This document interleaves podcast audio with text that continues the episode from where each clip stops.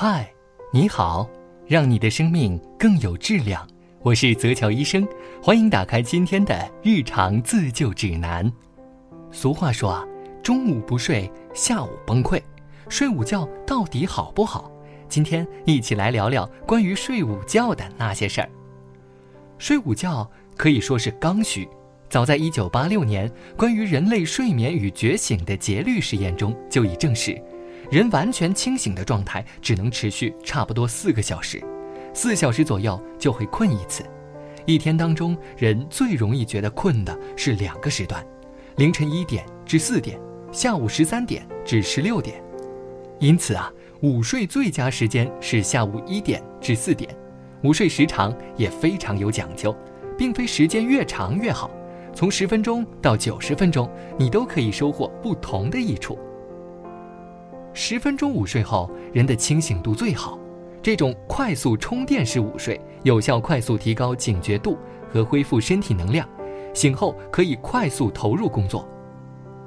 最佳午睡时间，午睡二十至三十分钟，即可使工作表现提高百分之三十四，头脑的整体灵敏度提高百分之五十四。这个时长还有助于减缓心率，有保护心脏的作用。六十分钟的午睡不适合工作场所，但最有益于改善大脑认知记忆。深睡眠阶段能帮助大脑巩固有关重要事实、场景和面孔等记忆，但是刚睡醒后可能感觉有点眩晕。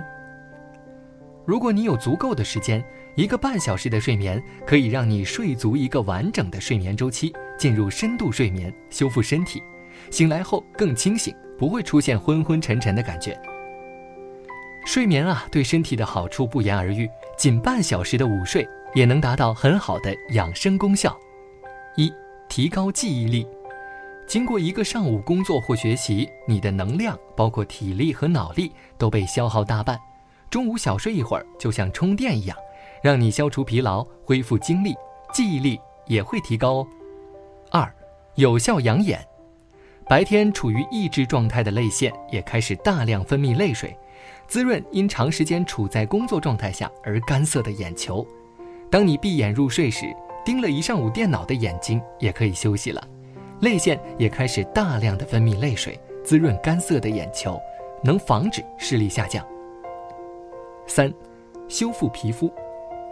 当人睡着时，肌肉、内脏器官等的消耗都减少，皮肤血管完全放开。血液可充分的到达皮肤，提供营养，进行自我修复和细胞更新。四，降血压。工作时的压力山大，精神高度紧张，会让你的血压升高，而午睡是工作间隙最好的放松，有助降低血压，同时对心脑血管系统都是有好处的。有午睡习惯的人，患冠心病的风险会下降哦。五，提高免疫力。下午一点睡个小觉，还可以刺激淋巴细胞，增强免疫细胞活跃性呢，真的很神奇。在午睡大军中，午睡环境最差的应该就是上班族了。为了保持下午的工作精力，中午睡一会儿非常必要。可是有很多上班族缺少躺下午睡的环境，一张办公桌成了支撑午休的全部。不良的午睡习惯可能会造成肌肉和骨骼的永久损伤，更有可能会引发危及生命的疾病。想要拥有高质量的午睡，其实没有想象中的那么难。那么，该如何正确的午睡呢？一，饭后十五分钟再午休。现在啊，工作压力大，很多地方午休的时间都比较短。为了争取更多的时间睡觉，很多人会选择刚吃完午饭就立马睡觉。但这种做法是不可取的，这是因为刚吃完饭，大量的血液集中在胃部，此时睡觉不但会影响胃的功能，还会影响大脑供氧，最后导致大脑供血不足。二，准备一条薄毯或者外套。我们在睡眠的时候，毛细血管处于扩张状态，且毛孔是张大的，所以最好是薄毯盖着，或者有件外套披上，以防着凉。特别是冷气十足的夏天，一定要披上衣服和毛毯，谨防感冒。三，准备一个 U 型枕。午睡能不趴着睡，还是尽量不要趴着。我们可以准备一个 U 型枕，为自己的颈部提供一个支撑，采取靠卧的姿势进行午休。四，保持午睡姿势，头高脚低。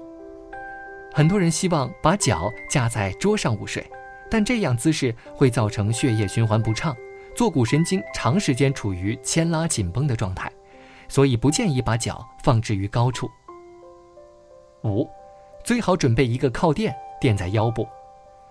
若办公场合空间有限，无法摆放躺椅，可以买个午睡靠枕，睡觉时垫着脸部或者颈部，避免神经受压，保持血液通畅。